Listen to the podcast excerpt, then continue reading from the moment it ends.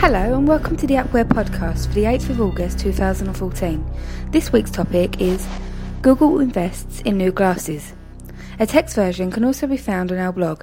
Follow the link from our website at www.appware.co.uk. Google invests in new glasses. As we all know, Google has been busy at work trying to perfect Google Glass but the internet supergiant is now turning its attention to other types of glasses. Google was recently awarded a group of UK based technology projects with large sums of money to help them develop their projects in order to change the world. In fact, there were 10 groups in total. Four of them were awarded £500,000 and the runners up were awarded £200,000, each to help them progress.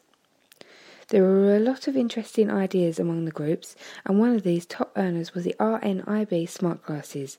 These glasses also bagged the People's Choice Award too, which was not an accolade that was given to them by the judges. The RNIB smart glasses were a wearable device that will allow people with sight loss the ability to see their surroundings. So, although Google Glass is going to be a helpful tool for a number of people, these smart glasses will offer so much more value to the world. According to the MD of RNIB Solutions, Neil Heslop, 90% of these people who are registered as blind still have some degree of vision. He said, The glasses work in a way that means the depth of the camera assesses shape, size, and the positioning of those objects nearby, enhancing them to make them appear brighter. This wasn't the only project that appealed to Google, though. Another intriguing idea was a wearable device that belonged to the Royal Botanic Gardens at Kew and is intelligent enough to hear mosquitoes.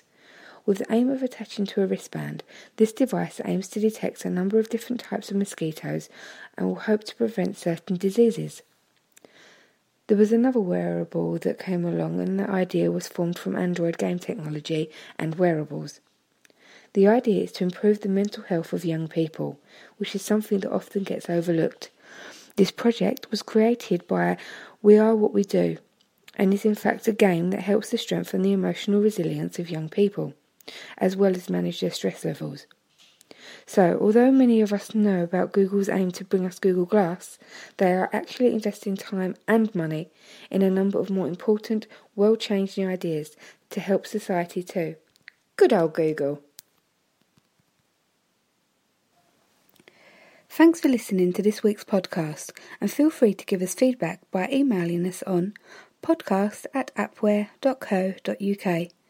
You can also make sure you don't miss any future episodes by subscribing to our podcast. Thanks again, and for more information, please see www.appware.co.uk.